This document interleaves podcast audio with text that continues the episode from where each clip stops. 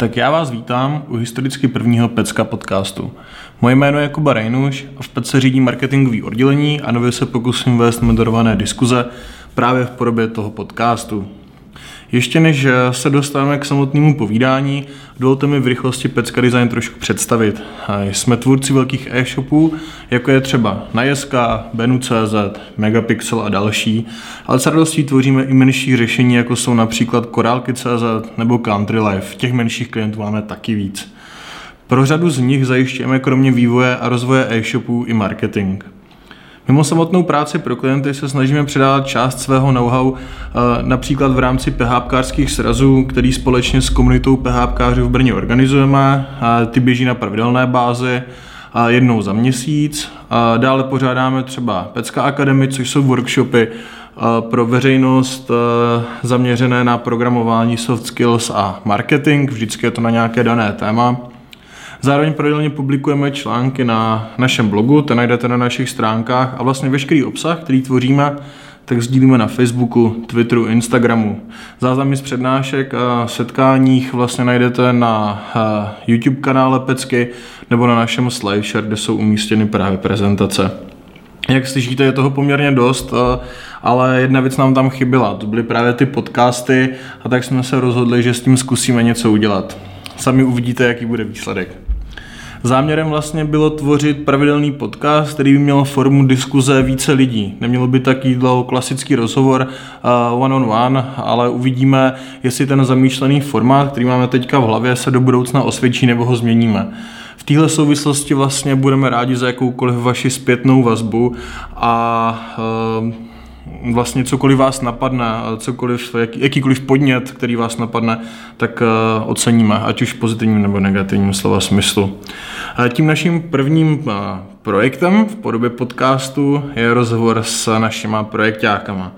No a pokud se ptáte, proč právě projektáci, je to poměrně jednoduchý. A já je považuji za klíčové osoby, které jsou technologickými lídry a hlavní spojkou mezi agenturou a klientem. Navíc podle mě e, jsou často opomíjenou pozicí. A přitom na nich projekty hodně padají a stojí. A mají velký rozhled a proto si myslím, že díky tomu rozhledu vám mají co předat a myslím si, že pro vás může být ten, ta jejich práce inspirací. Teďka už k projektákům, který tady mám. Mám tady tři. Je to Petr. Ahoj Petře. Ahoj Kubo. Petr je v Pece už poměrně dost dlouho. V podstatě je to matador pecky, bych řekl, a má na starosti jak velký, tak malý klienty. Pak tady má Michala. Ahoj Michala. Čau Kubo. Michal je v Pece taky poměrně dost dlouho, a má na starosti jednoho hodně velkého klienta a pár menších. A, a pak tady má Martina. Čau Martina. Ahoj. A Martin už taky patří k v podstatě, jak to říct, k těm, kteří jsou v Pece už hodně dlouho. A proto ho mám právě tady taky a má na starosti taky velkého klienta a pár menších.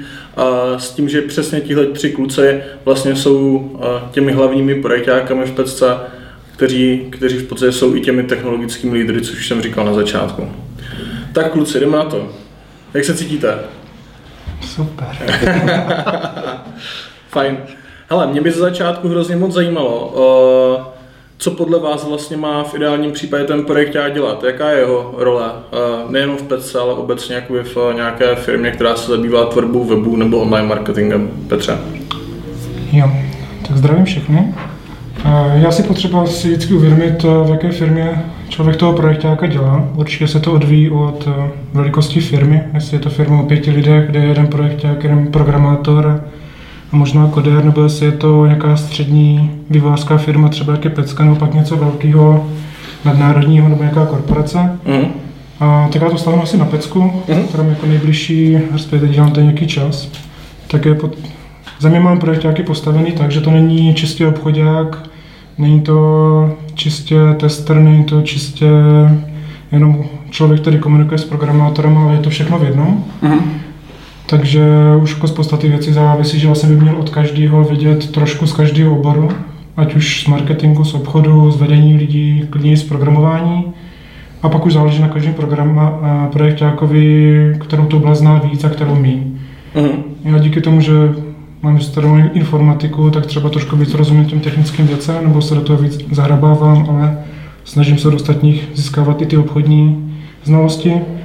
Ale obecně bych řekl, že to jsou dva, dvě oblasti, co jak má dělat. Z pohledu projektu prostě řídit projekt a komunikovat s klientem, tak aby ten projekt nestál, hýbal se a měl nějaký drive, co se týká mm. uh, pohybu dopředu.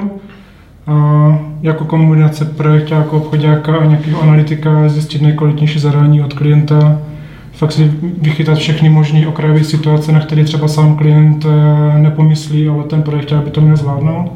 A pak je kvalitně předat programátorovi. Mm-hmm.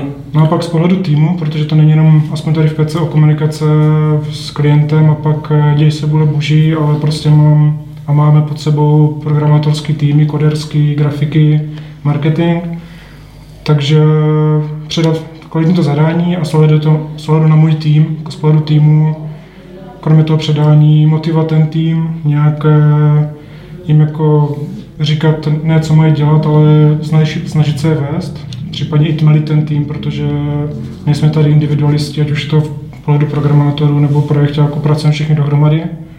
A za mě asi hodně důležitý, co si nemyslím, že je všude, tak co nejvíc odstínit klienta od programátorů, protože programátor má programovat, a všechno ostatní má zajišťovat eh, až na výjimky projekták. Mm. To je strašně moc věcí, které jsi vyjmenoval, to by vystačilo hnedka na několik pozic. Takže takový jako projekták je v podstatě jako superhero. Jako je to, na, je to zase neúrovní. Jedna věc je, s kolika ti klientama člověk komunikuje, kolik má pod sebou programátorů a aspoň tady je to tak příjemný, že je to tak jako hezky mm. vyladěný, ten počet je akorát, takže dá se to zvládat. Samozřejmě některé oblasti člověk nezvládne naplno a pak je svěřen někomu jináčímu ale zatím to nějak tak jako funguje. Mm. Michal, mě třeba napadá, co to testování. A já jsem se setkal s tím, že ve spoustě firm nebo v řadě firm, kterými jsem spolupracoval nebo jsem prošel, byl jakoby přímo jako pozice testra, že to nedělali projektáci. Myslíš, že to je výhoda, nevýhoda? Co je lepší podle tebe? Já s tím testrem takový úplně výborný zkušenosti nemám, mm. protože často ten tester nezadal, nezadal ten úkol nebo nezadal to, co by se mělo dít a tak ho nenapadnou ty scénáře, který my potom jako vychytáme, jo, který e, nás napadnou ve chvíli, kdy ten úkol dostaneme zpátky nebo kdy ho zadáváme. A bylo by strašně těžké to tomu testerovi popsat, co všechno má otestovat. Hmm. A proto si myslím, že jako je dobrý, když ten, test, ten projekták ten úkol po sobě i otestuje. Ono, ač to tak nevypadá, tak ono většinou ty úkoly mají na sebe různé návaznosti, takže v té hlavě, která drží celý ten projekt, tak jako těch věcí vychytáme, bych řekl, nejvíc. Taky ne vždycky, mm-hmm. se občas stane, že se něco nepodaří, ale s tím testerem si myslím, že by to byla jako nižší, nižší účinnost mm-hmm. z toho. Mm-hmm. Tam se na to počívám právě jakoby stejnou zkušenost. A mně právě přijde jako hrozně super, že tady vlastně ten projekt jako fakt to, co říkal Petr, jako je schopný si to zadat, zkontrolovat a zároveň otestovat. Jako. No, tady Petra doplním, protože mm. my tady k tomu všemu ještě děláme jednu věc. My s těma klukama jako mluvíme i v průběhu té implementace mm. a i díváme se, jako kam směřují, jestli směřují dobře a dáváme jako kontrolní otázky na to, jestli až to budeme potom testovat, tak jestli se taky dobereme k tomu, co, co, co chceme. Takže jako ono to není jako jenom to zadat a převzít, ale většinou tam je i jako něco v průběhu. Mm. Super, díky. A teďka na Martina ten nejzáludnější dotaz, jaká je běžná realita. Co třeba jakoby z toho, co tady řekl Petr nebo Michal, jakoby za tebe třeba je jakoby nejmenší procento z té práce, co třeba největší, co jde delegovat, co nejde delegovat? No, tak v podstatě kluci už tady uh, řekli tu realitu. Mm. To, je, to je prostě běžný stav věcí. Já si myslím, že ideální, nebo když to uchopím nějak všeobecně, tak v podstatě u nás eh, děláme jenom ty dlouhodobé projekty, mm. že většinou eh, tím předáním a dokončením projektu jako nekončí, že veškerá práce, ale běžně se pokračuje s normálním vývojem a proto teda v podstatě třeba ta obchodní činnost je ta nejmenší složka té práce, mm. ale největší složka je vlastně znát ten projekt do, do podrobna, znát jeho detaily, a plánovat úkoly na té běžné denní úrovni. Mm-hmm. To si myslím, že běžná realita. To znamená, že projekták musí a má přehled většinou o, kompletně o celém tom projektu, zná, má přehled o všech úkolech a to, jestli testování už provádí tester, anebo nebo to provádí projekták, to už je asi možná v tomhle směru podružný, protože já kluci už teda říkali svůj názor na testry, já jsem třeba do pecky nastoupil jako tester, takže ale stal se ze mě projekták. Takže... To, proto ten test nestačí. Jasně, chápu, chápu. Takže to byl takový jako posun a asi to možná vysvětluje všechno. Aha. uh, Michale, proč si myslíš, že uh, v Pecce nejsou uh, obchodáci, respektive, že to nemusíte dělat? Protože právě ta běžná praxe je, že v těch menších firmách prostě projekták je zároveň i obchodák. Tak já to musím asi zaklepat na dřevo, uh-huh. protože v Pecce máme projekty, kde uh, ty klienti jako mají zájem na rozvoji to znamená, tady k té práce jakoby máme, bych řekl, všichni poměrně hodně a spíš se soustředíme na nějaký nábor a rozšiřování toho týmu, mm. tak to si myslím, že jako je jako velká část toho, proč jako té obchodní činnosti tady jako moc není, mm. ale ona ta obchodní činnost je tam podle mého názoru schovaná trošičku jinak, jo, protože ten klient často s náma diskutuje nějaký business zadání a my všichni, jak tady, jak tady sedíme, tak jako máme nějaké zkušenosti z různých projektů a z různých předchozích zaměstnání i v téhle rovině. Jo? Takže třeba s tím klientem jsme schopni probrat, eh, co to, jak, jaký by to mohlo mít dopady, jaký třeba máme zkušenosti z dřívějších pozic a podobně. Takže zase jako tohle je část toho obchodu, který si myslím, že ty projektáci dělají taky. Hmm. Ještě se vrátím k tobě, Petře. Hmm. Uh, jak těžký je držet jakoby technologický krok prostě s těma klientama, protože každý klient je trošku jiný a máme tady malý, velký klienty, pak poprosím i tebe, Martin, o nějaký doplní, protože s tím máš taky hodně zkušeností, a že ten rozdíl přece je obrovský. Je to tak, no. A jak to uvést? No? Jako samozřejmě kolem asi projektáka, nebo jak se snažím, já jsem udržovat si rozhled vůbec, co se jako na poli e-shopového pole, marketingu nebo vůbec jako technikály ohledně programování děje. Mm. Aby minimálně, když jsem jde na schůzce nebo s někým něco mluvím, tak aby minimálně, když mi někdo něco řekne, tak aby věděl aspoň o co jde, i když nemusím vidět úplně podrobnosti. A myslím si, že i úkolem projektáka minimálně se to snažíme tady v té firmě, že to není jenom jedno, jednosměrný příjem informací od klienta, ale chci tohle, udělejte tohle, ale snažíme se tady v PC právě tu, když něco zjistíme technicky nebo zjistíme prostě tady v rámci projektáku nebo celého týmu, tak i toho klienta vzdělávat. Prostě říct mu, tady se objevilo tohle, půjdeme to zkusit, nebo doporučoval bych vám to zkusit a přinese nám to tohle, tohle, případně je to něco nového, pojďme zkusit nějaký AB test. Mm-hmm. Takže určitě jako je důležité, aby projekták nezaspal technicky, mm-hmm. protože tady ten vývoj nebo techni, techni, technické věci jdou strašně kupředu a pokud chce, aby ten klient, který ho má, tak se posouval taky dopředu, nezakarnil tak, aby ho vzdělával. Mm. A pak je zase na straně klienta důležitý, aby věřil svým projektákovi, že mu neříká blbosti. Mm, a že ví, že i ten projekták chce ten společný projekt posouvat dál, že to mm. není jenom, že mu chce říkat něco, aby vytvořil další úkoly a pak za to získal cenu za více práce. Je to prostě, že oba dva mají chtít ten projekt posouvat dál. Super, díky. A Martina, tebe, tebe poprosím o doplnění hlavně na ten rozdíl mezi malými a velkými klientama. Ten mě zajímal. No, ono to v podstatě se to zase vrací trošku k té obchodní činnosti, tady tahle ta věc, mhm. protože vlastně jako samozřejmě rozdíl mezi malým a velkým klientem je rozdíl v eh, rozpočtech. Mm. Velcí klienti, běžně, běžně pro ně pracujeme několik desítek i stovek hodin měsíčně, pro ty malý jsou to prostě řádově desítky hodin, někdy i míň, mm. většinou i mnohem míň, ale většinou z pohledu zkušeností toho projektáka, tam je právě ta největší devize, tak eh, navrhujeme ty změny, které jsou pro toho klienta v podstatě smysluplný. Mm. Jakože i nákladové. I nákladové. Mm. Jo, samozřejmě já znám eh, možnosti svého klienta, nebudu mu vnucovat věci, které by v životě eh, finančně nezvládl. A většinou spousta věcí je i třeba o kompromisech, jo, že se dá vždycky vymyslet nějaké řešení, které není tak prostě nákladný, drahý mm. a dá se to zvládnout.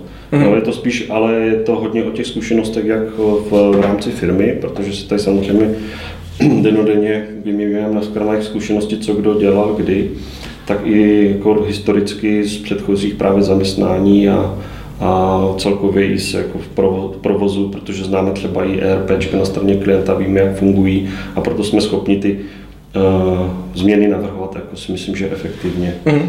Mm. Takže vždycky, vždycky je nějaké řešení a ten rozdíl prostě je jenom v těch možnostech toho klienta většinou ale i pro malého, pro velkého si myslím, že ty možnosti jsou. Mm, super, jasně, díky, to dává smysl. Jak by měla vypadat ideální spolupráce mezi vlastně projektákem a ať už programátorem nebo marketákem? Nemyslím teďka úplně v Petře, myslím obecně jako podle vás, Petře. Když myslíš to v rámci týmu? V rámci týmu, mhm, přesně tak. Jo. Já si myslím, že důležitý je, i když existuje tady oddělení projektáku, marketingu, programátorů, tak aspoň z pohledu projektáka nastolit to se všema, se kterými spolupracuju, že prostě projekták není nějaká pozice o krok výš, ale že jsme prostě na jedné, na jedné úrovni, jeden prostě jako jeden tým a, a všichni prostě máme stejnou sílu slova, ať už vůči nějaké argumentaci, že se mi něco nelíbí, nebo že bych to chtěl dělat jinak. Jo? Rozhodně, když přijde nový programátor, tak mu prostě řeknu, jak bych chtěl, aby jsme v rámci mého týmu fungovali, nebo co mám nasvědčený, ale vždycky to končím tím a říkám, hele, když napíšu zadání, nikdy to neber jako dogma, prostě jsem jeden člověk, ty máš na to jinak názor, jinak zkušenosti, tak okamžitě přijď za mnou a řekni, že bychom to mohli udělat jinak. Já hlavně z důvodu programátor, to, že nejsem 100% programátor a on těch programátorských zkušeností mají víc, já to popíšu, že to chci takhle, on mi řekne, no takhle to jinak. To je stejný z marketingu. Sice jako se snažím sledovat trendy, ale pořád vy v marketingu to sledujete full time celý den, jenom čas, takže zase si vždycky pobavíme o tom, jak to udělat. Takže to je jedna věc, prostě jako nastolit, že všichni jsme si rovní, když to tak řeknu, protože fakt jsme tady firma o 45 lidech a pořád to hezky funguje. A jak už jsem řekl na začátku, ideálně, když má programátor nebo jakýkoliv, komukoliv dá zadám úkol, aby ho měl jasně vysvětlený, aby se nestalo to, že na tom stráví desítky hodin a pak já zjistím, že udělal úplně něco jiného, než jsem chtěl. Mm tom je důležité jedna věc je psat hezký zadání, ale prostě ne vždycky se to povede, nebo ne vždycky i ten projekt pokryje všechno. Hmm. A proto další důraz, prostě jako 20 lidí chodí ptát. Jo, ve starých kancelářích jsme byli na jednom patře, tak to bylo jednodušší, přesunuli jsme se do nových kanceláří, kde máme patra tři, tak jsem se toho trochu bál, aby se lidi, uh, aby se nestalo to, že přestanou se chodit ptát, nebo že to skončí u komunikace přes Slack, ale zatím programátoři, marketáci chodí a komunikujeme a pak dáváme si myslím dobré výsledky. Hmm, super, díky, to řekl moc hezké. Možná jenom doplním Petra, ono ještě, ještě je dobrý, když ty lidi jednak se ptají a jednak ještě my tady všichni eh, sami aktivněji za tím člověkem jdeme a zeptáme se, jak to jde, jo? protože ono kolikrát ten člověk by se z té židle nezvedl, neřekl by, jak to jde, ale když se někde potkáme v kuchyňce, na patře, tak uh, i takhle se člověk potom jako dozví, jestli je tam opravdu nějaký problém, který ten člověk by dál řešil třeba hodinu sám. Takže i tohle děláme. To je super. Já tady na to ještě taky zareaguju, že vlastně v bývalé firmě jsme měli každý svůj telefon, eh, stolní, stolní telefon a mohl zvolat v průb, jakoby po, po firmě a vůbec, byť jsme byli na jednom patře, tak ti to vůbec nenutilo za tím člověkem jít. A právě když jsem přišel do Pecky, tak mě to přišlo jako, že ah, musím za tím člověkem jít, to se mě nechce nechápal jsem vlastně proč, nebo jako byl jsem línej a teďka to hodnotím hrozně pozitivně přesně z toho důvodu, co ty říkáš, takže jako naprostý souhlas. Já to ještě doplním, je to i taková často skloněná věc těch open space, jo, že jako spousta lidí to bere jako nějakou strašnou hrozbu, nebo prostě jako něco nepředstavitelného, že by měli pracovat v open spaceu. Samozřejmě je otázka, jestli je to celý patro velké budovy, nebo tady patro naší menší budovy. Ale sám sám tím to, že když občas jdu třeba na nějaký den pracovat mezi programátory, sednu se s nimi, kde je jich 10, 12, tak prostě vidím, jak se přelívají ty informace. Jo. Prostě někdo řekne nějaký problém, vysloví to nahlas a hned má odpověď. To stejný s tím projektem, když sedíme do nich, tak kolikrát i cítím, že se mi víc zeptají, prostě, než když jenom sedíme nad těma patrama. Takže občas se fakt, jak říkal Michal, důležitý dvakrát prostě denně zajít za nimi a zeptat se aktivně, jestli něco nepotřebují probrat. Samozřejmě nejde to udělat asi paušálně, protože občas ten projekt prostě víc telefonuje s klientem, řeší nějaké věci a to zase ty programátory ruší ale občas je fakt jako dobrý chodit, ptát se a ten open space jako v rámci týmu není špatný, protože to vidíme i na, u nás na projektácích, prostě otočím se na židy, zeptám se, jestli někdo neřešil něco takového a případně mi hned pomůžu. Prostě nejsem, Není to individuální, že každý si řeší stejný problém a pak zjistíme, že to jsme tenkrát ten týden řešili pětkrát individuálně a nepředali si ty informace. Takže... Mm, mm, tak ono je zase jakoby open space a open space asi. Asi jo, protože říkám, že určitě hraje roli ta velikost mm. toho, té budovy, ale občas myslím, že každý si zkusí zajít třeba dnes za programátorem a tam ten den s nima a uvidí třeba, co řeší, zjistí nějaký vůbec, co se tam řeší i třeba mimo pracovně a pak zase může posunout ten tým někam jinam. Mm. By the way, máte někdo zkušenosti jakoby s velkýma open, uh, open spacema? Máme a špatnou. Já teda nevím, mám zkušenost s open spacem, kde na tom patře bylo 70 plus lidí. Aha. Uh, trošku tam byla komplikace potom v lidech, kteří potřebovali komunikovat a komunikovali třeba nahlas a kolikrát i emotivně, mm. versus lidi, kteří na svoji práci potřebovali mít klid, tak uh, tam třeba ten šrumec byl jako veliký. Mm. Tady ty open spacey u nás jsou, bych řekl, tak, tak dobře udělaný, že jednak těch lidí tam není tolik a jednak uh, jsou daný pohromadě ty profese, které na to potřebují trošku víc klidu a potom zase my třeba projektáci, kteří komunikujeme s klientama, telefonujeme, řešíme nějaké věci, tak zase jsme jako trošičku jinak a nemusíme ty lidi nutně, nutně tolik, tolik rušit. Mm, jasně, super. No, když jsme u té spolupráce, tak teď jsme řešili vlastně tu týmovou spolupráce a protože je možný, že nás můžou poslouchat i majitelé firm, majitelé e-shopu třeba, tak jak by potom měl být ten přístup jakoby k projektákovi ze strany právě toho klienta, Michala Martina? Tak já si myslím, že máme docela štěstí jakoby na klienty, kteří eh, v době, kdy o něčem jako přemýšlí, že chtějí něco dělat, tak uh, už kolikrát třeba ten nápad s náma proberou mm.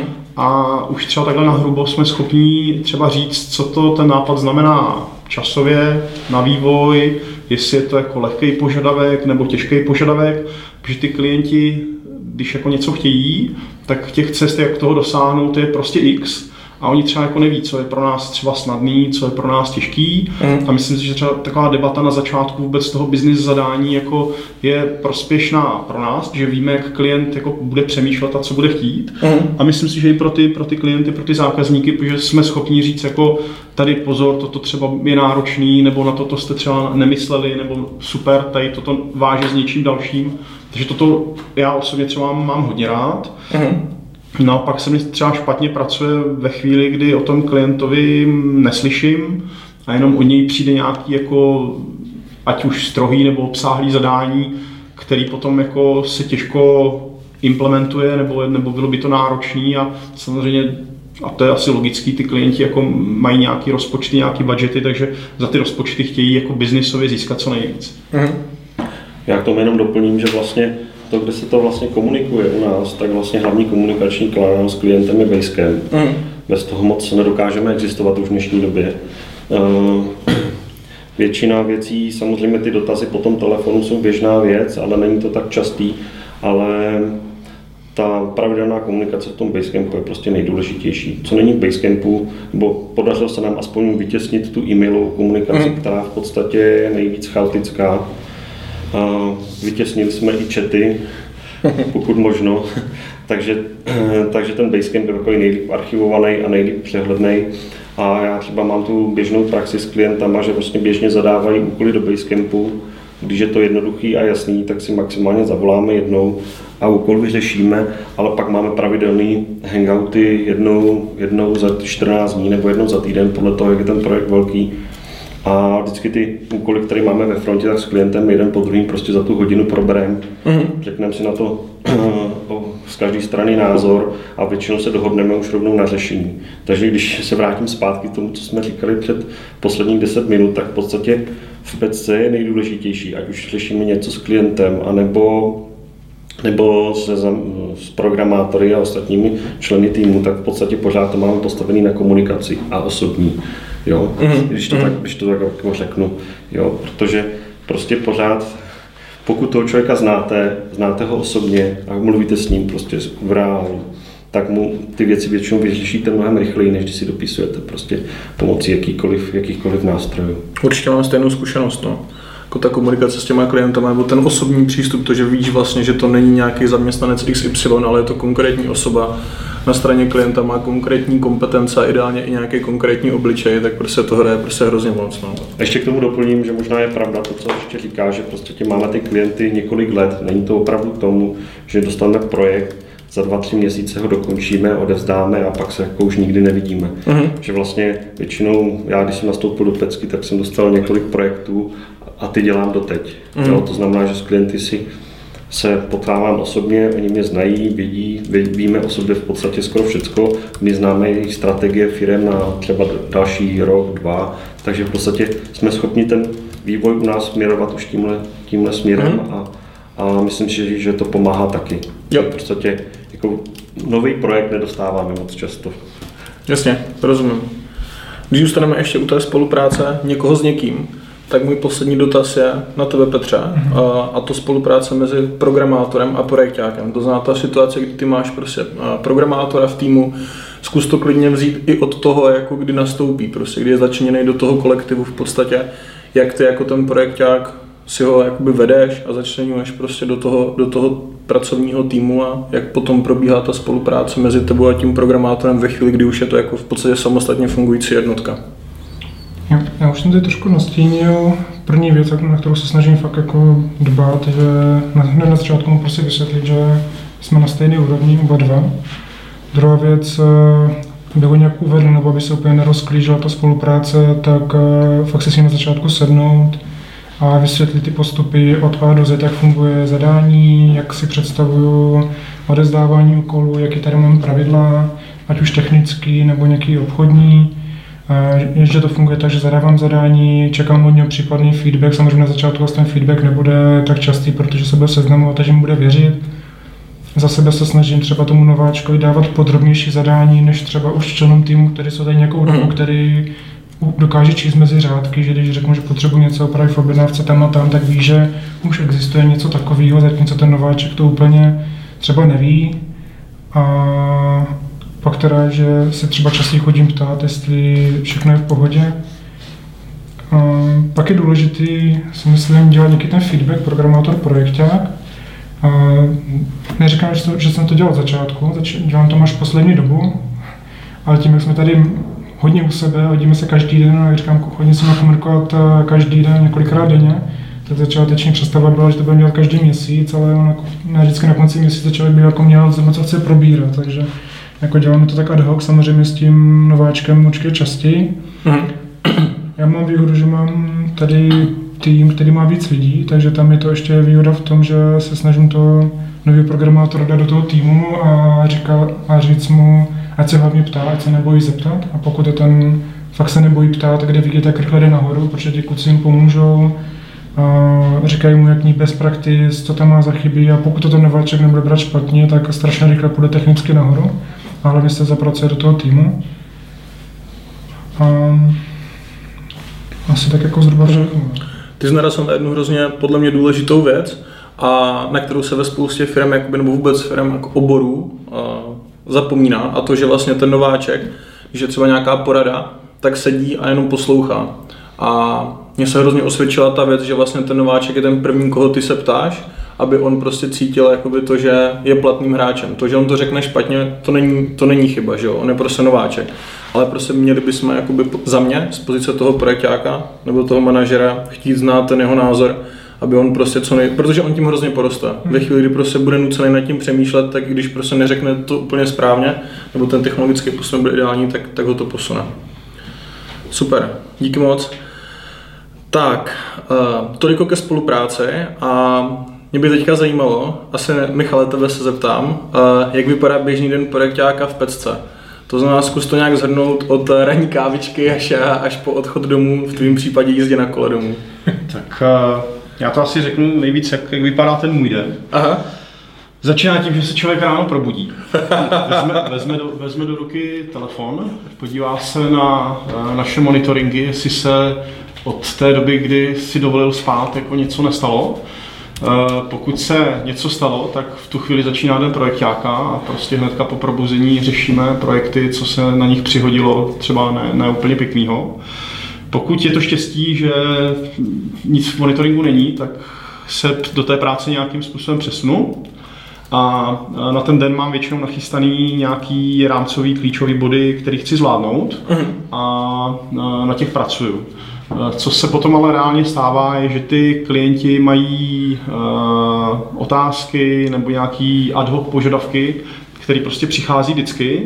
Takže pokud to trošku jde, tak si snažím ten den naplánovat tak, abych tam na takovéhle věci buď měl místo, anebo abych, když tyhle ad hocové požadavky nepřijdou, tak abych měl jako další buffer, buffer práce, práce, co, co k řešení dál. Mm. Takže tak vypadá za mě běžný den projektáka.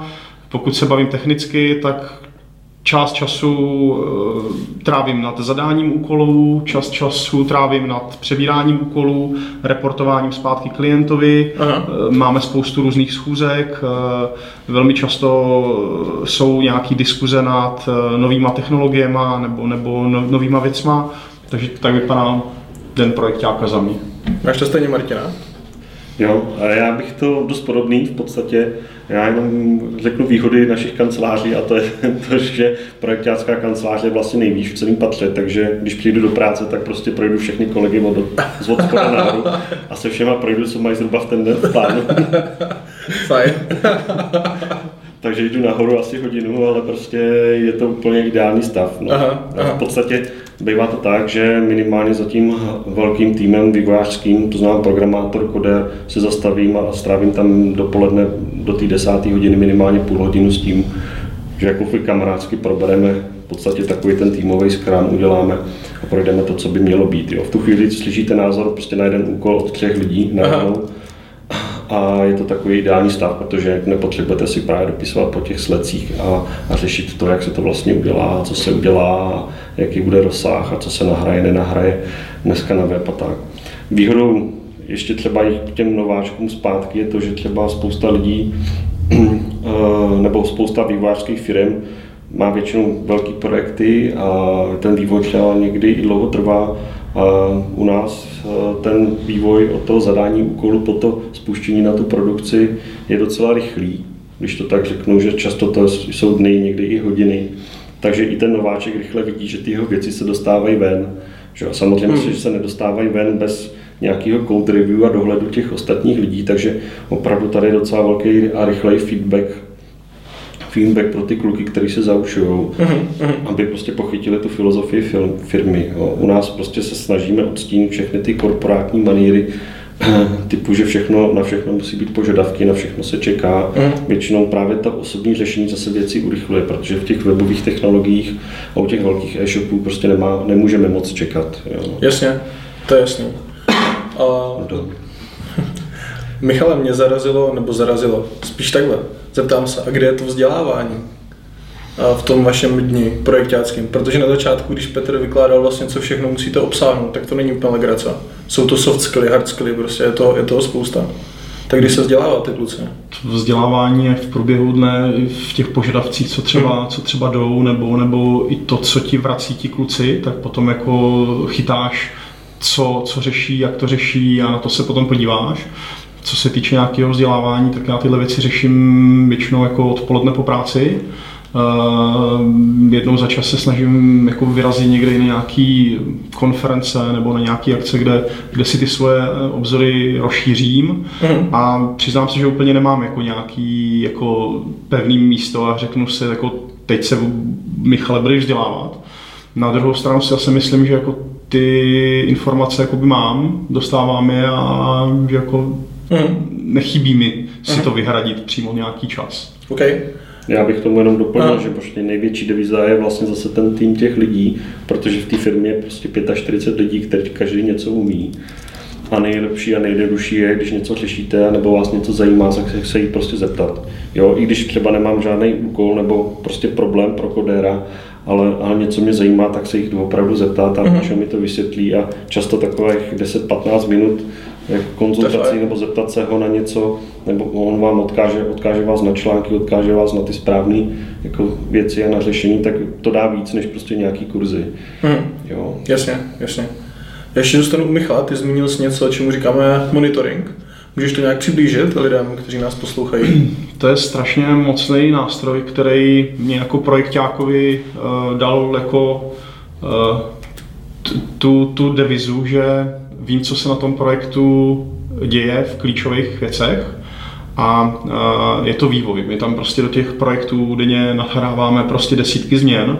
To znamená, ne vždycky je jednoduchý dohlídnout na všechny, všechny, jako na, všechny konsekvence, které to může mít a ten monitoring to hlídá. To znamená, já mám pokrytý klíčové věci toho procesu, že běží některé klíčové stránky, že běží hledání, eh, že mám platné certifikáty eh, a takovéhle věci. A ten nástroj u nás interně vyvinutý, který máme a který máme dokonce vystavený jako open source pro ty, kdo to budou mít, jako o to budou mít zájem. A mám na jednom místě prostě informaci, že všechno běží a velmi často se třeba o nějakým problému dozvídám díky tomu monitoringu třeba dřív, než, než mi to nahlásí klient a to si myslím, že je pro, pro, pro, tyhle, pro tyhle věci super. Zase by to jako nevypadalo, že potřebujeme pořád všechno monitorovat, to jako není tak často, mm. ale aspoň pro mou projektáckou čest je strašně špatný, když mi volá klient, že jako něco nefunguje a bych to chtěl vědět co nejdřív. Jako. Takže já ještě doplním, že třeba ten monitoring eh, umí kontrolovat i eh, feedy, to znamená dost často víme, že je s feedama pro zbožáky nebo pro třeba Google nákupy problém dřív než eh, nástroje, přes který to proháníme.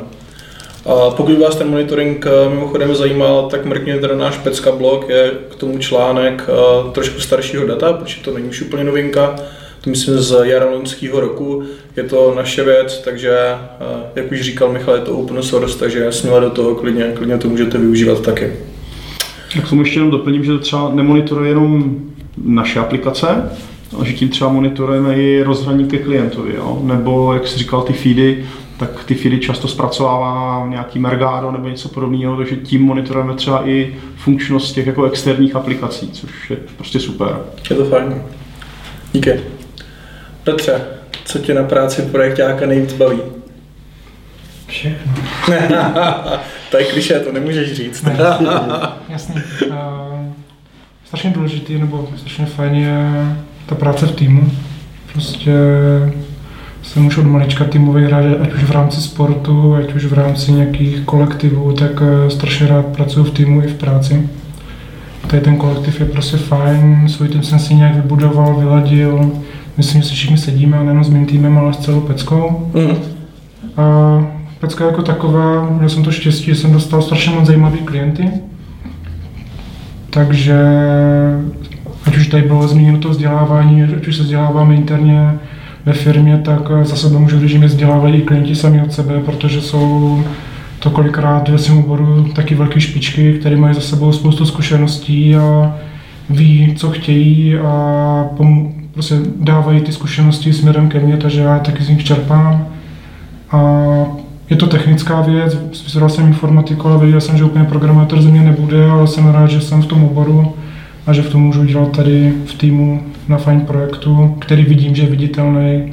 Není to prostě někde nějaký e-shop o třech produktech, ale ať už na tom menším nebo na tom větším, jsou to prostě tisíce produktů, takže vím, že dělám a pracuji na projektu, který pokud bude fungovat dobře, tak přinese užitek ať už klientovi nebo zákazníkům na druhé straně. Mm-hmm. Díky. Martine, co ty?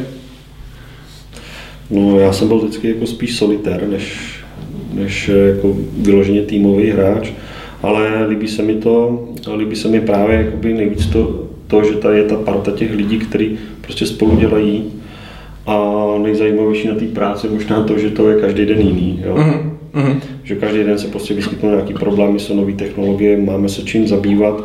To je výhoda těch dlouhodobých projektů, že prostě pracujete na tom jejich vývoji a neděláte vždycky všechno od začátku úplně hned, jo, že neděláte prostě 10 e-shopů za rok, pořád stejných, jo, ale vlastně vyvíjíme a, a pilujeme ty, ty dlouhodobé věci. Mm-hmm to je asi to nejzajímavější, protože vlastně jako nikdy nevíte, co vám přijde za, za, za věc k ten den, pokud se teda něco nepokazí.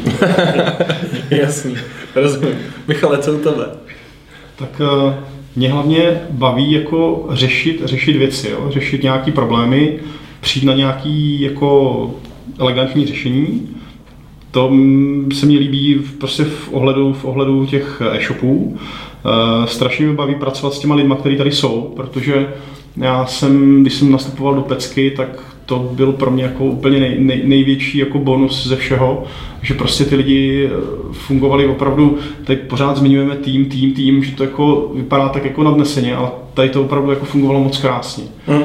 Že vás jako nikdo nenechal ve štychu, že všichni jako táhli za ten jeden pro vás a když má problém projekták na projektu, tak v tom není sám. Prostě máš, máš k sobě lidi, kteří ti s tím problémem fakt jako pomůžou když neví, jak ti s tím pomoct, tak tě odkážou na někoho, kdo, kdo, kdo ví. A když prostě s něčím je opravdu problém, tak eh, se snaží maximálně víc vstříc. A to, to prostě je jako deviza pro mě, pro projektáka, pro zákazníka na té, na té druhé straně a pak je to prostě i příjemná práce. Mm, super, díky moc, to řekl moc pěkně. Uh, tím, že každý projekt je v podstatě samostatně fungující jednotka, když to řeknu tak, každý může používat prostě jiný nástroje pro tu svoji práci. Tak mě by zajímalo, asi se ptám tebe, Peťo, jaký technický nástroje pro tu svoji práci využíváš, co ti třeba usnadňuje, usnadňuje život a pak poprosím kluky, když tak o doplnění, pokud Petr nezhrne úplně všechno. to si nemyslím. Ale jo, třeba je. okay. um, už tady zaznělo, úplně ten technický nástroj, ale strašně důležitý je Basecamp pro tu komunikaci s tím klientem. Protože jakákoliv fakt e-mailová komunikace, kde neřekl, že za chvilku už je 12 lidí a dělá, někdo reaguje na začátku e-mailu, někdo dole, někdo uvnitř, tak eh, a ne všichni jsou vždycky příloze a pak polovička týmu, ať už ze strany klienta nebo nás o tom neví. Takže Basecamp, prostě na to nedám dopustit. Máme dvojku, je strašně jednoduchá, příjemná, zvládnu to každý. Doporučil bych každému. Pak, eh, co se týká nějakého úkolovníku nebo předávat úkoly, používáme tady GitHub, kde vlastně máme rozdělené jednotlivé projekty. V rámci toho vlastně člověk vidí zdrojový kód, zadává úkoly, vytváří se pull requesty, člověk vidí obsah review, dělají si wiki, takže prostě bez, bez GitHubu ani rán. Uh-huh. A jako takový bonus pro projektáky, bez kterého bych taky dneska si nedokážu představit, že bych ráno nezapojil je ZenHub, což je vlastně nástavba nad GitHub službou a vlastně přináší možnost eh, nějakých eh, boardů, úkolů eh, rozdělených do pipeline. Neříkám, že využívám úplně Scrum, ale prostě vzali jsme si z toho to, co nám vyhovuje. Máme nějaký pipeliny denní, týdenní a nějaký backlog. A prostě v tom řízení, pokud má člověk víc programátorů, napříč projektama nebo nějakého programátora ještě sdílí, nebo kodéra nebo marketáka sdílí ještě s jiným projektákem, tak takhle máme, aspoň já za sebe mám pro každého kolegu v týmu nebo v pecce jeho board a tam vidím prostě, jak má seřazený úkoly, pokud potřebuji nějaký úkol vyzvěhnout nebo dát nahoru, tak ho dám nahoru, v případě, že ho sdílím, tak se domluvím s, s druhým projektákem, jak, jestli mu ho můžu předsunout na jeho úkol nebo ne, ale oba dva vidíme aktuální stav a na druhé straně ten eh, člověk, co má ty úkoly, tak přesně vidí, co má dělat. Prostě nemusí, nevybírá si, nemusí si chodit co má dělat, ale koukne do boardu a jde prostě z vrchu. Uh-huh. To jsou takový ty obecní, uh-huh. které využíváme. Hmm, pak v rámci UX využíváme Hotjar občas prostě na ověření nějakých svých dojmů, nebo co jsme nasadili, tak si chceme ověřit, jestli to funguje. No a pak za mě ty technické, který využívám je Postman, což je aplikace, díky které se dá testovat API, že si vlastně simuluje člověk poslaný data nebo přijatý oproti nějakému API, ať už našemu nebo, nebo klientskému, takže bez toho prostě můžu já jako projekták, jako programátor si tam poslat data a zjistit, jestli se to chová správně nebo ne, a díky tomu dělat ty kvalitnější zadání, případně kontrolovat mm. odezdaný. No a pak nakonec si nechám můj nejoblíbenější nástroj, a to je Linuxový terminál na Macu, který pro spoustu lidí je to strašné, když vidí bílou obrazovku nebo černou a tam spoustu písmenek a čísel. To jsou třeba já, to se musím přiznat. ale od určité doby, kdy jsem, když jsem došel do firmy, tak jsem věděl, co to je ze školy. Ale pak, jak jsem začal stínovat práci programátora, viděl jsem, co díky tomu všechno zvládnu, tak jsem se to postupem časem naučil a dneska, pokud pustím počítač ráno v práci, tak automaticky zapínám tři terminál, terminálové okna a pracuji s nimi celý den. Mm-hmm. Díky. To asi z těch hlavních všechno. Aha. Kluci, co vy? Máte ještě něco na doplnění? No, na doplnění asi ne. Já bych to jenom možná trošku zjednodušil, a to jenom možná ze svého pohledu. Terminál, to, co zmínil Peťa, to je bez diskuze. Já ho teda používám trochu míň, ale jsou věci, které bez něj nejdou prostě udělat. Aha. A pak proti vůči klientovi prostě Basecamp, tam se pokud možno vyhnout čemukoliv jinému. Jsou alternativy samozřejmě Basecampu, a to je jedno, ale ideální je prostě mít fakt ten nástroj jeden. To je prostě nejdůležitější jako část tady tohohle. Hmm. A to je pravda. Firmě interně GitHub, ať už s nástavbou nebo bez nástavby, bez toho se taky nedá existovat. A prostě mít těch komunikačních nástrojů a plánovacích nástrojů v podstatě co nejmí. Jo, já za sebe používám teda Evernote, ale to je spíš jako, že tam sluču práci se s tím soukromým, mm-hmm. abych jako dokázal naplánovat ten time management i jako na zbytek dne, kromě práce. Mm-hmm. Jo, ale To je asi tak jediný. Jo, takže v podstatě potvrdím to, co říkal Peťa. Mm-hmm. Děkuju. Já musím taky souhlasit. Jenom doplním v tom Basecampu, že pro mě ještě, kromě Basecampu, jsou strašně důležitý tudučka v tom Basecampu, protože tam jsme schopni jako izolovaně vést ten úkol, izolovaně ho tam vyřešit a izolovaně ho tam zavřít, což je prostě jednak výborný pocit pro projektáka, že zmizne nějaký tudučko, ale prostě potom eh, v té organizaci práce to strašně pomůže. Eh, k těm nástrojům, co říkali kluci, tak eh, terminál se snažím taky používat, nejsem tak dobrý jak Peťa v tom, ale taky, taky mi hodně pomáhá. Často ještě používám Adminer, což je nástroj na pohled do databáze, když potřebuju se podívat na nějaký stavy nějakých věcí. A z takových těch eh, osobních věcí používám ještě Trello, který mám na takový ad hoc poznámky, když mi zavolá nějaký klient s nějakým ad hocem, tak bych si to někde nepsal po papírkách. A tam zase je taková ta gamifikace, když to vyřeším, že to zase přehodím někde do vyřešených, takže toto, toto, toto, toto používám, používám já ještě. Aha. Já ještě, ještě taková drobnost, ještě občas půjšem do řemesla těm ostatním, tak používám PHP Storm, ale to je prostě už jakoby mimo asi práci projektáka, ale je to dobrá věc. Aha. Jsou tam vidět timeliny, jsou tam vidět komunity, jo, najdete, najdete si dobře historii, za mě možná ještě líp než v GitHubu, aspoň já to teda mám moc rád, takže, mm-hmm. ale to si myslím, že taky není úplně nutná, nutná věc. Já ještě třeba za sebe doplním Wanderlist, který je úplně blbůzdorná, blbůzdorná aplikace, která se nám na marketingovém oddělení třeba celkem dost osvědčila vůbec do toho děcka nenutím, každý si jede svůj Wanderlist v podstatě, ale jako myslím si, že to používají všichni. A i nám pomáhá třeba při plánování práce prostě ten klasický Google kalendář, který teda v Petce využíváme všichni, takže to je fajn vidět, jakoby kdy kdo má jaký úkoly, nebo že je nedostupný a tak, když to lidi dodržují, teda všechno si tam píšou, dovolený nemoci a tak, školení. A pak ještě čistě jenom jakoby za mě, co třeba já mám hrozně rád, tak je fakt kombinace dvou aplikací a to Feedly a Pocketu, kdy do Feedly si vlastně můžete, je to v podstatě RSS čtečka, kde si to můžete rozdělit prostě do hrozně jako přehledných nějakých skupin. Nedávejte, nedávejte si toho tam moc, protože pak vás bude stresovat, že nestíháte číst. To je jako moje zkušenost. Jsem tam vždycky měl naházený jako marketingový ředitel prostě strašně moc věcí napříč všema oborama nestíhal jsem to číst a pak mě to akorát stresovalo. Takže jsem to pak promazal. A ten pocket tam vlastně si můžete uložit, pokud to někdo neznáte, třeba co nás posloucháte, jakýkoliv článek, jakoukoliv, jakoukoliv v podstatě stránku a máte to tam jako na, na pozdějc. A ten největší, což by ještě nebylo tak jako bomba, to umí kde co, ale tam, kde je ta největší přená hodnota, tak pokud máte mobilní zařízení, tak vy si vlastně ten článek nebo tu stránku můžete nechat přečíst poměrně dost jako dobrým hlasem a můžete si to různě zpomalovat a zrychlovat. Takže třeba když chodím běhat, a jsou tam, mám tam naházený v poketu nějaký články za ten den, tak v podstatě si je jakoby poslechnu a nemusím si je číst. Takže to za mě. Fajn, pojďme dál kluci. A jsou třeba nějaký nástroje, které jste zkoušeli a neosvědčili se vám? Já si za sebe jako zkoušel jsem to hodně, ale neložím, že by mi jako řekl, že to je prostě na nic. Mm-hmm. Asi nemůžu říct o žádným, spíš jak už tady zaznělo, skutečně si vybrat jako dva, tři nástroje pro nějakou věc a pracovat s nimi. Pokud jako těch nástrojů je hodně, tak pak už člověk eh, spíš mu to víc rozhodí ten, ať už time management nebo plánování nebo přehled. Takže jasně je tady na, na úkoly, je tady, Michal, Michal říkal, um, Trello. Trello, je tady Wunderlist, je tady spoustu to-do listů, ať už mekovských nebo jinakších, ale vybrat si jeden, který mu bude vyhovovat uh-huh. a tím jak ideálně ještě, když se sladí zbytkem týmu, že to zase nebude individuální věc, proto nám třeba tady funguje ten GitHub na ty úkoly. Ale jako asi, že by něco bylo úplně špatně, nemůžu říct. Se... Ono totiž hlavně lidi často řeší, jako jaký nástroj používat, ale ono to není tak důležité, jako jak si to v tom nástroji zorganizujete, jo? protože ono, já jsem viděl, pravda, no. viděl jakoby basecampy, až tady v pecce prostě se nastavilo, jak by ten Basecamp jako by měl vypadat, jak by měl být provázaný, jak s ním pracovat. Jo?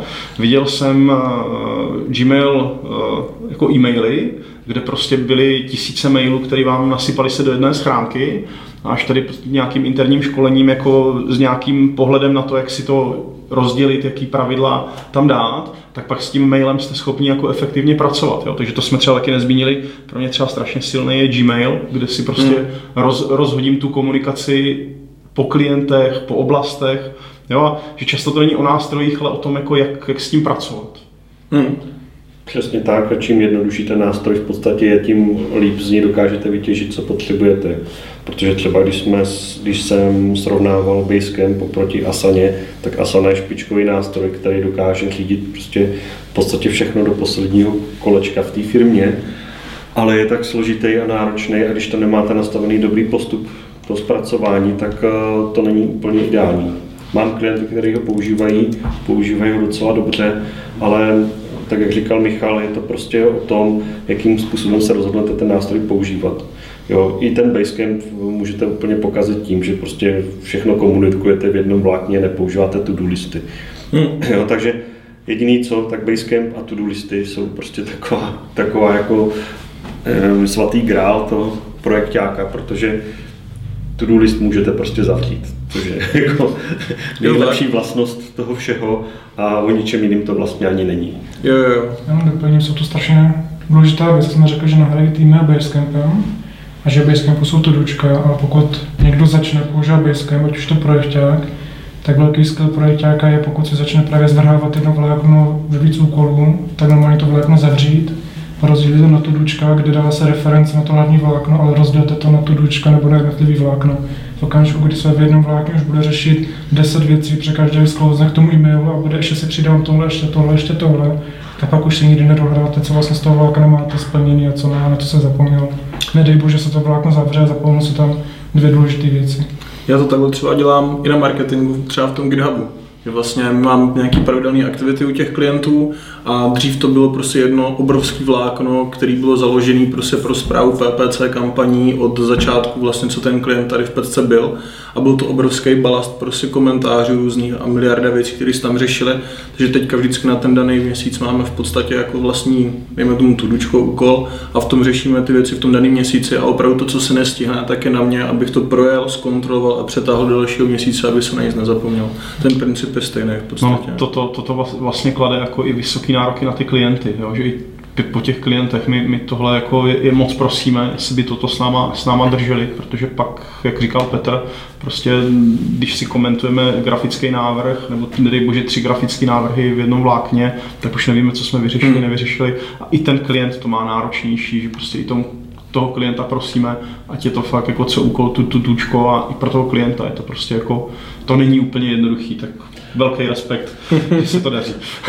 jako pravda je, že jako projektáci často toho klienta našeho řídíme, jo, což je asi to nej, nejdůležitější, že prostě i klient musí mít nějakou disciplínu a v podstatě projekták v Petce dělá to, že řídí tým na straně firmy, často pak ne i na straně klienta, pak se většinou stává takovou tou klíčovou osobou, a, což je jako docela běžný potom, ale co se dá bohužel dělat. No. Tady možná potom... To už pak nerozbírá. se dostáváme jako další otázce, kterou mám připravenou, že vlastně jak plánujete eh, práci a kapacity.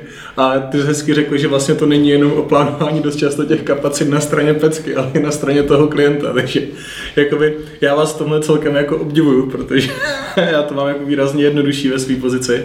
A tak zajímalo by mě, jak, jak to probíhá třeba u vás, protože je mi jasný, že třeba těch ad hocových věcí je tam víc než než třeba na marketingu, který můžou přijít do nějaký naplánované práce. No u nás, když schrnu ty velké projekty, mm-hmm. tak je pravda, že těch edoků samozřejmě čím větší projekt, tím jeho větší provoz a víc edoků jako na denní bázi. To znamená, že to je třeba 40% úkolů, který zpracováváme za celý týden. Mm-hmm. Takže u nás třeba to plánování bývá týdenní, samozřejmě někteří kluci to mají jinak, ale v podstatě ten systém toho Scrumu, aspoň v rámci toho týdenního bloku plánovacího používáme jak s klientem, tak u nás, nebo se snažíme aspoň dodržovat. Takže aspoň v průbě, máme třeba připravený plán na příští měsíc zhruba, to znamená hmm. na další čtyři týdny, kde zhruba víme podle priorit s klientem domluvených, co, co je potřeba dělat. A do toho nám samozřejmě přichází různý ad hoc, který řešíme operativně podle toho, jaký je potom odhad. Mm-hmm. No, a to už se řeší potom v rámci těch jednotlivých úkolů. Ale každopádně těch, těch ad hoců je docela dost. No. No a potom, když přijde ten ad hoc, tak jak to konkrétně řešit? A i s těma třeba lidima u nás Petce, jako s tím konkrétním člověkem. Přece pro toho pro, pro, programátora je, neříkám diskomfortní, ale prostě asi není to úplně OK, jako teď všeho nechat pod něco dělat. Je, je to sice tak, ale záleží na tom. Pokud máte ten luxus toho většího týmu, těch víc lidí, tak většinou, když máte v týmu tři lidi, tak dva prostě dělají na větších úkolech a jeden dělá drobnější úkoly. To znamená, většinou máte na ty ad prostor. Uh-huh a nezbývá nic jiného, než za ním, za ním zajít, nebo, a ten člověk je většinou připraví na to, že to chodí takhle. Mm. Ale taky strašně záleží, jako co to je za ad hoc, jo? protože tím, že jsme tady projektáci a tím, že jako se snažíme dostat do těch technických věcí, tak my třeba jako, když ten klient nám zavolá, tak my spoustu těch věcí jako se snažíme předověřit. Potom za těma klukama přijdeme s tím, jako, kam asi jsme se třeba dostali my, co třeba už jsme se všechno jako, co se nám podařilo zjistit o nějakým, o nějakým problému a pro ně je potom jako jednodušší na to navázat. Jo. Mm. Programátoři to samozřejmě obecně nemají rádi, protože jako eh, je to taková jako tvůrčí, tvůrčí věc a potřebují se na to soustředit a, a podobně. Ale i tím, že jak jsme ten tým a ty lidi prostě chápou, že když jako nefunguje nějaká klíčová část, nebo potřebujeme dodat něco klíčového, tak prostě musí vyměnit ten svůj komfort za to, že nám, že nám v tom pomůžou. Jo. A většinou ty kapacity máme naplánované jako na to, že máme nějaký lidi na nějaký projekty, takže prostě musí odsunout ten plánovaný úkol na základě toho ad hocu. Jo. To řešíme třeba i s tím klientem, jo, že když přijde tenhle ad hoc, tak potom jako odsouváme nějaký úkol, o kterém jsme se třeba bavili, bavili dřív. Mhm, jasně, rozumím tomu, super, díky.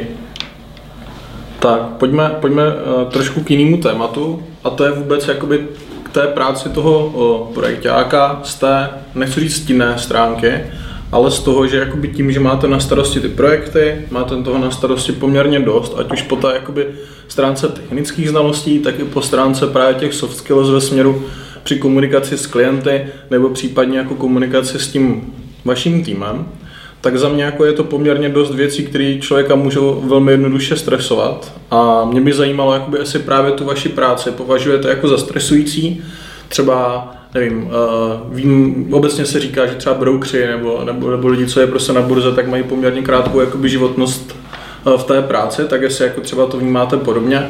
A taky by mě zajímalo potom, uh, ať už to vnímáte jako stresující nebo nestresující to vaše zaměstnání, tak jako jak tu práci kompenzujete. Jestli byste měli nějaké třeba typy, nejenom i pro projektáky, ale obecně jak, jak tu práci kompenzovat. Je to takový velký téma, co se hodně řeší, takže, takže si myslím, že je na místě se o tom pobavit. Petře.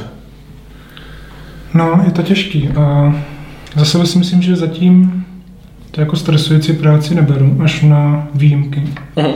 kdy občas se prostě objeví buď kombinace víc velkých chyb zároveň, ale musím zaklepat, jakože už se to dlouho nestalo. A pak jsou občas situace, kdy nějaký deadline, nějaké, nějaké rozšíření, které třeba určuje datum, ať už nějaká administrativa nebo legislativa, a na poslední chvíli se jako objeví něco, co prostě se nesanalizovalo a prostě musí to stihnout. A je strašně důležité, aby ten projekt, když to stresující, tak aby to udržel v sobě a co nejméně to daleko vidět dál, no minimálně na ten tým a dokázal nastavit tu kamennou tvář a spíš ten tým pozbudit. Neříkám, že to vždycky podaří, ale, ale je to potřeba. Prostě ten projekt fakt musí být ta, ta styčná osoba, který tým prostě nevidí, že je všechno špatně ale se to fakt strašně málo. Za, za sebe si myslím, že pořád je to v pohodě. Za sebe mám klienty, který má se vždycky komunikovat nebo domluvit. A co se týká té dlouhodobosti, jako projekták, a teď už vlastně dělám víš, ve spojení s bývalou práci už nějakých 14 let a zatím se jako necítím, že, by mě, že bych měl končit. Takže asi jako v pohodě, no. Ale té kompenzaci bych spíš nechal kluky, protože si ze mě dělají stranu, že to vůbec nekompenzuju. tak Michale, co ty? Eh, já si myslím, že ono je to hodně o typu člověka, co toho projektáka dělá. Já si myslím, že člověk, který by se v vozovkách nechal vystresovat, tak by tuhle práci jako úplně dělat neměl. Ale zase to jako neberu, že to je jako nějaký na úrovni brokeru nebo něco podobného. Uh, určitě dobrý ten tým odstínit v takové stresové situaci jako od toho stresu, že ten klient v tom stresu je a oprávněně a, a prostě je to potřeba. Mm. A já ten stres jako se snažím jako si nechat v sobě a s chladnou hlavou uh, řešit postupně od těch jako nej, nejzásadnějších věcí pod jako mým, mým důležitý, jo? protože někde nemusí být nějaký nadpis, ale musí fungovat prostě ty klíčové klíčové věci a někdy třeba můžou fungovat s nějakým hotfixem a, a navenek je všechno v pohodě a pak zpětně to umíme jako opravit tak, aby to bylo čistý, dobrý a, a v pohodě. A e, vždycky se mě osvědčilo jako tomu stresu jako nějak jako nepodlíhat a fakt jako postupně řešit jedno po druhým, tak jak to přichází a tak jak se to jako prostě někdy pokazí. Jo. Jsou týdny a měsíce, kdy v ozovkách máte pohodu a řešíte ty úkoly postupně, jak, jak jsou. A pak přesně, jak říkal Petr, máte nějaký nešťastný termín nebo e, něco, co prostě musíte udělat teďka bleskově tomu klientovi to třeba předáte, on se na to podívá, zase zjistí, že v něčemu to nevyhovuje a prostě musíte to postupně řešit, vyřešit. Až to vyřešíte, tak se můžete nadechnout, můžete se někde projít na 10 minut a, a můžete podlehnout stresu, jo? ale dokud to prostě není vyřešený, tak, tak to řeším a snažím se nestresovat. Díky. Než se dostaneme ke kompenzacím, tak ještě necháme Martina. No za mě, jak jsme tady mluvili zpátky k těm nástrojům, tak pro mě je ideální opravdu, když klient má přístup do Basecampu a programátoři jenom do GitHubu. Mm-hmm. To se nejstává úplně, ale mm-hmm. tím jsou právě ti programátoři nebo ten tým vývojový v podstatě odstíněný od těch eh, stresových situací a ty v podstatě samozřejmě komunikuje projekták, ale Uh, myslím, že to nej, ta nejdůležitější role toho projektáka je právě držet eh, toho klienta od těch programátorů. Jo, protože jakmile vám začne klient napřímo komunikovat s programátorem, tak vždycky je to něco, co nemusíte uhlídat. Jo, to je taková nejdůležitější věc. A hlavně prostě se pak ten stres a ten, ta třeba i špatná nálada, třeba když náhodou si něco nevychází s klientem, tak se pak přenáší na ten vývojový tým a to pak vede k eh, nějakým neúplně dobrým náladám ve firmě nebo nebo například i ten stres, jako je na těch lidech potom víc znát. Není to prostě dobrý. No, abych teda ještě doplnil, ono, jako aby to nevypadalo, že nás klienti stresují, jo? Jako to vůbec ne. My jsme třeba ve stresu sami, když víme, prostě, že něco nefunguje správně, jo? že prostě chceš ten výsledek dál, jo? takže jako já nemůžu říct, že bych musel odstíňovat klienty od programátorů a spíš jsme ve stresu jako my osobně, že prostě bereme za svý, jako aby to všechno fungovalo, aby to bylo dodané v super kvalitě, v termínu a někdy to prostě je těžký, jo, z, z objektivních, z objektivních důvodů. Aha. Já jsem nechtěl, aby to vyznělo tak jako A já už jsem doufal, že někteří klienti prostě přijdou domů a řeknou si, tak na ně budeme měkčí. Jako. tak ne. ne, ne, ne. Není to tak jako až, až tak hrozný, jak jsem to možná popsal. Než je strašně důležité říct, aspoň z vlastní zkušenosti, že, že člověk nějak bodu stane se, nedej bože, do toho stresu a pak se to zpětně vyhodnotí, tak na to nejzajímavější to, že během toho stresu stíne úplně stejně, když by v tom stresu nebyl. Na to sice asi jako klasická lidská vlastnost, ale jako ještě důležitý je, že když jsme v rámci pecky dostanete do nějakého presu, ne stresu, ale presu, že něco nestíháte, tak jak už to tady řekl Michal, prostě nikdo vás nenechá ve štychu, a když pracovní doba oficiálně končí, nevím, prostě tak, jak člověk splní těch 8 minus 8, no prostě v 5, tak a dojdete za někým 16.50 a řeknete mu, hele, potřeba bych fakt jako toto, úplně mi tady na tom hoří a pokud ne, tak bude problém, tak prostě ti lidi zůstanou a pomůžou vám a do třeba domů 7. No. Prostě to jako tady nechci říkat, aby to znamenalo, že teď jako pořád tady zůstáváme do 7 do večera, nebo jako, že to budou všichni teď jako volat, tak přece vám tam někdo zůstane. Ale pokud fakt jako něco projekt a rozhodnutí, že něco skutečně musí mít, tak vždycky mu to někdo pomůže a proto si myslím, že ta, ten stres tady tak často, tak často není. Uh-huh. Super. Ono to taky tomu odbourání jako pomůže, když toho klienta postupně informujeme, co vylučujeme, co jsme zjistili, co jsme nezjistili. A ono jako často plyne stres z toho, že nevíte, co se děje, jo? že jako někdy ten zákazník zadá nějaký požadavek a neví, že my tady na tom jako fakt jako děláme, co, co, co můžeme. Takže i když třeba já ten výsledek neznám, tak prostě snažím se třeba reportovat, vyloučili jsme toto, nebo vypadá to nějak a ať ten klient prostě ví, co se, co se děje a že jako se tím opravdu zabýváme. Podle mě jste teďka řekl jako strašně důležitou věc, jako informovat ty klienty průběžně, prostě aby fakt oni věděli, že, že se něco dělá, že to jenom nestojí. To je, to je podle mě strašně důležitý. Jako. Mm, je pravda, že my už máme s klienty až jako skoro osobní vztahy, když to tak jako vezmu, takže vlastně nemáme problém říct, říkat klientům realitu. Jo. Jasně. Já bych to, jako ono to možná zní jako, takový, jako směšně, jako na takovýhle rozhovor, ale my opravdu klientům říkáme realitu. Aha, i když není příjemná občas. I když není příjemná. Jo. To je, myslím si, že nejdůležitější a nejnutnější vlastnost projektáka do budoucnosti, že prostě naučit se těm klientům říkat, i když je to chyba, i když je to špatně, i když je to bug, prostě hmm. my, my to vždycky přiznáme. Jo. To je fajn, jasně. To je důležitý. Čistý stůl je důležitý prostě. No a teď ty kompenzaci. Ta třeba zajímá mě hodně, jako. Jak kompenzujete práci? Tak mě práce baví, takže já jsou rád v té práci, tak Aha. nepřipadá úplně, že bych jako kompenzoval. Doma mám takovou druhou směnu, protože mám dvě děti, tak to je, to je druhá kompenzace, takže kolikrát si i děti kompenzují v práci. A potom, jak říkal Peťa tady k týmově, tak mě v podstatě teďka trošku navezl do sportu, takže jsem začal trošku víc sportovat, než jsem sportoval a tím se to teďka aktuálně jaký trošku kompenzuju. Martine? No, já mám jenom ty děti. Ty říkal, že máš rád procházky po lese. Jo, to je takové jako asi nejlepší vždycky, jako vzít, já si kompenzuju jako čas, nebo ten stres nebo práci vlastně s rodinou, takže já to mám takhle jako jednoduchý. Aha. Žádný další extra sporty je navíc. Moc už nestíhám, ale, ale jako ta příroda tím, že jsem se přestěhoval z Brna ven, mi dělá docela dost.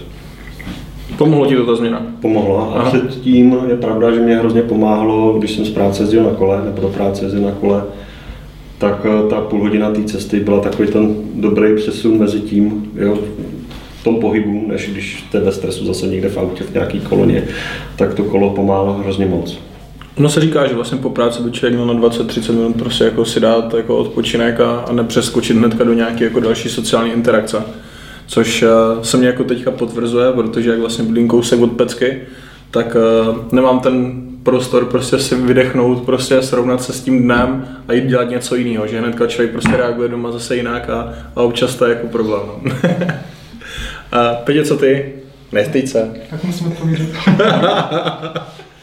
ne, dobře. Uh... Zkus vyjmenovat, jakých všech sportovních aktivit se účastníš, ať, ať...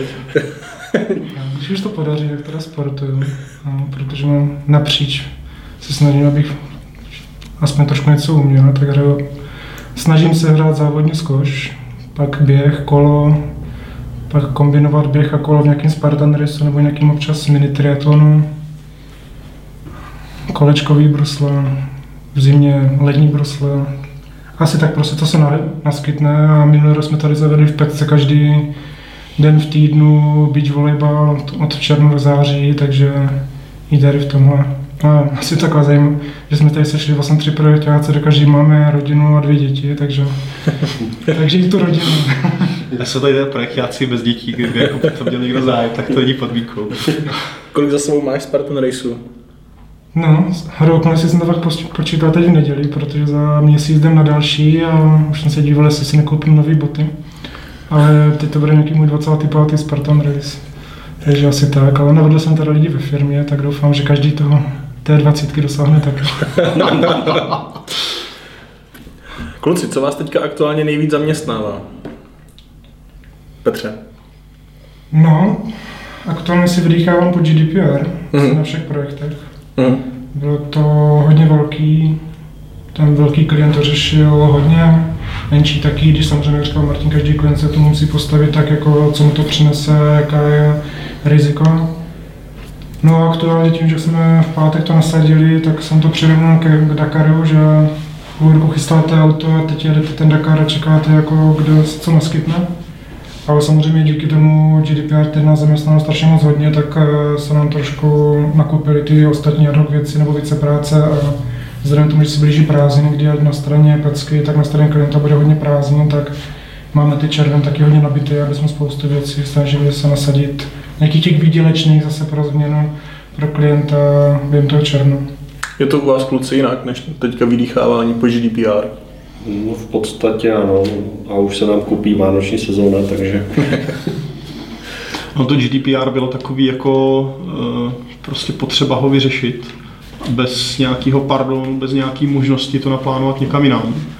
Takový nepříjemný na tom bylo, že v podstatě pořád se vyvíjelo to jako zadání nebo jak, jak, jak to správně splnit přesně tak, jak říká Petr, eh, to, jak to teďka navrhnete, tak prostě neznamená, že tak bude muset zůstat. Jo? Možná ty některé věci budeme muset trošku měnit, ale eh, i s tímhle, s tímhle, s myšlenkou jsme to opravdu připravovali, takže to jako nebyla malá věc, nebylo to pár, pár nějakých checkboxů, jak to třeba někdy, někde, někde vypadalo na některých seminářích, které jsme absolvovali.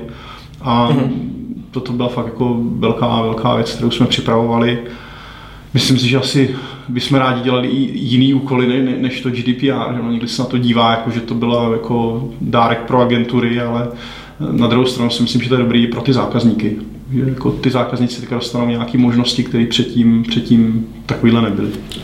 Vnímáš to z pozice jakoby implementace jako náročnější věc, než bylo třeba EET? Určitě jo. Jo? Určitě jo. No a když se na to GDPR teda podíváme jako v globálu, to znamená nejenom jako z pozice projektáka, tak jak ho vnímáte vy? Vnímáte to jako pozitivně, negativně? Vidíte v tom pozitiva, negativa, případně jaký? Petře? Ehm, na pozadí si myslím, že tam určitě pozitiva jsou, a to hlavně v těch oblastech na pozadí, který nevidí zákazník, ale na pozadí ať už eh, agentury, vývojářské firmy nebo samotného toho zákazníka, aby si konečně vůbec jako nějak sepsal nebo uvědomil, jak s těma datama nakládá, protože jako dneska, když se dostane k nějakým uživatelským datům, tak jako fakt se dokáže udělat zázraky. Uh-huh. Co hodnotím jako negativum. A bohužel to asi vlastnost tady těch velkých legislativních věcí, že nejsou daný přesné požadavky, jak se to má udělat. Uh-huh. Každá firma, každý právník, každý rádoby právník nebo poradce to vykládá jinak. A pak sklouznete k tomu, že se x snažíte udělat čistý web, aby byl co nejpřehlednější pro klienta a pak ho prostě zanesete různýma infotextama nebo checkboxama, které možná pro toho klienta nejsou vůbec zajímavý a hlavně zase znepřehledňují ten samotný, to samotné používání toho e-shopu. Takže jako technicky na pozadí ano, bylo to fajn, ale bylo by fajn, kdyby tvoje zákony chodili s přesnými instrukcemi, co po nich chcou, aby se pak každý e-shop nemusel bát, si za něho týden přijde kontrol, najde mu tam něco, co si měl jako, že sám vydedukoval z nějaké právnické věty. Uh-huh. Ale uvidíme, co to všechno přinese. Uh-huh. Má to stejně kluci? Dost podobně. Já si myslím, že tam je hodně dobrý a i přínos pro nás, protože vlastně jsme si udělali několik interních nástrojů v redakčním systému, máme lepší přehledy, lepší logy, eh, lepší práci právě s těmi daty, s uživateli, protože dřív to vlastně nebylo potřeba, nic jsme nemazali, že jo, teď najednou máme, prostě víme, známe historii uživatelů lepší, prostě si myslím, že je tam přínos pro obě strany, na jednu uh-huh. stranu, ale stejně největší přínos by měl být pro zákazníka v podstatě, jo, a když se na to podívám ne z pohledu projektáka, ale z pohledu běžného uživatele, tak GDPR není žádná špatná věc, jo, není to je to docela příjemný, příjemný že se občas můžete někde nechat vymazat a zjistit svoje, svoji historii a zjistit, co o vás někdo ví. Hmm. No, nedej bože si teda vypnul marketing, když to slyšíš asi nerad. No to slyším hodně nerad. Ale chápu to.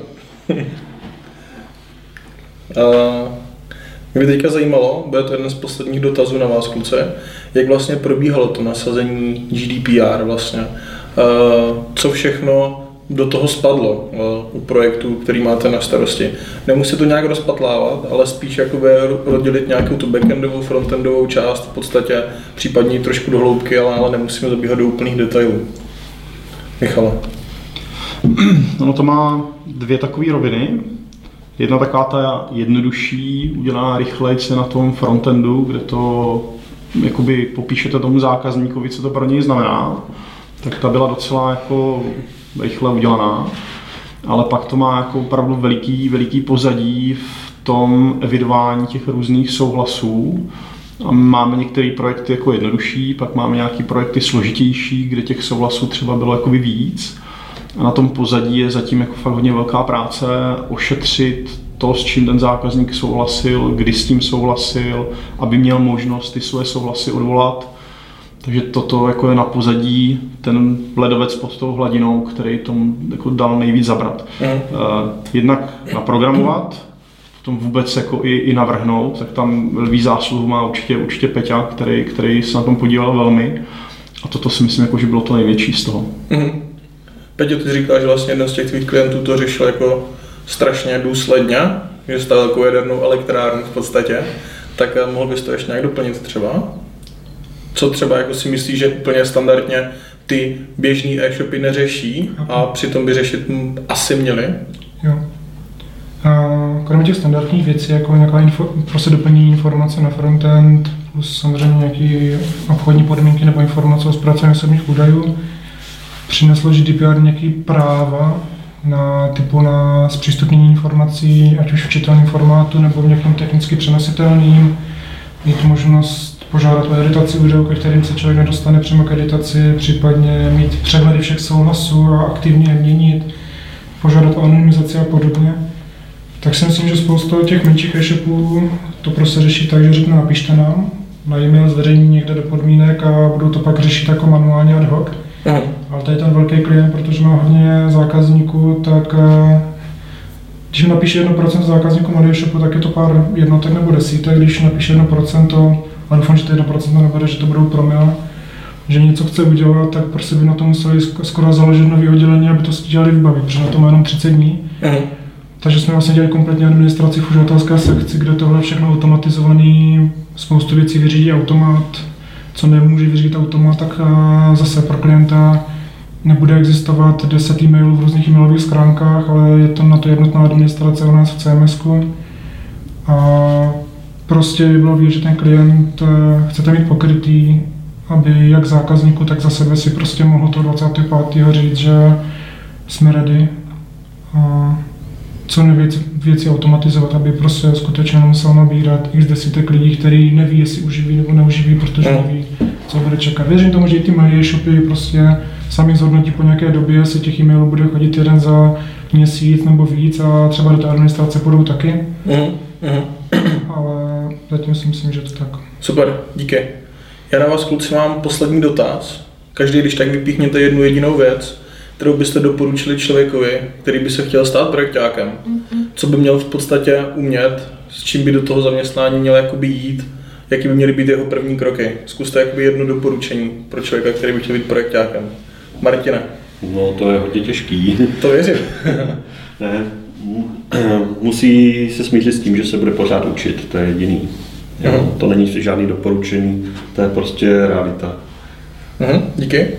Michala musí si podle mě uvědomit, že to bude hodně práce s lidma, jak interně v týmu, tak s klientama, to znamená, musí se v tom cítit dobře, uh, musí být schopen prostě na ty věci reagovat a nenechat se jenom tou situací nějak vléct. Takže toto by bylo doporučení za mě. Mhm, díky moc. Petře? Přemýšlím. Kluci mi řekli zajímavé dvě věci a to asi zhrnu nebát se komunikovat, ať už jak s na klienta, tak na ten svůj tým já ještě můžu k tomu jednu věc. Můžeš, určitě. Myslím si, že musí umět dělat rozhodnutí, což je nejdůležitější věc a to je většinou eh, nejslabší vlastnost programátorů. Protože vím teďka, co se potýkám jako nejčastěji, tak prostě vždycky programátor často se neví rozhodnout, neumí. Takže prostě umět dělat prostě rozhodnutí, udělat to, to rázný, uděláš to tak, nebo uděláme to, neuděláme to. Říct ano, ne, prostě to je nejdůležitější. Asi. Uh-huh, uh-huh. Já bych to ještě doplnil tady ty tři věci, které vy jste říkali, i právě o to, že je potřeba se fakt jako vzdělat i v těch technických věcech. Že by ten projekták prostě podle mě neměl být prostě sekretářka, která něco jako slepě přepošle, ale měl by té problematice aspoň trošku rozumět, anebo vědět, kde se doptat, než to tomu klientovi jakoby vrátí.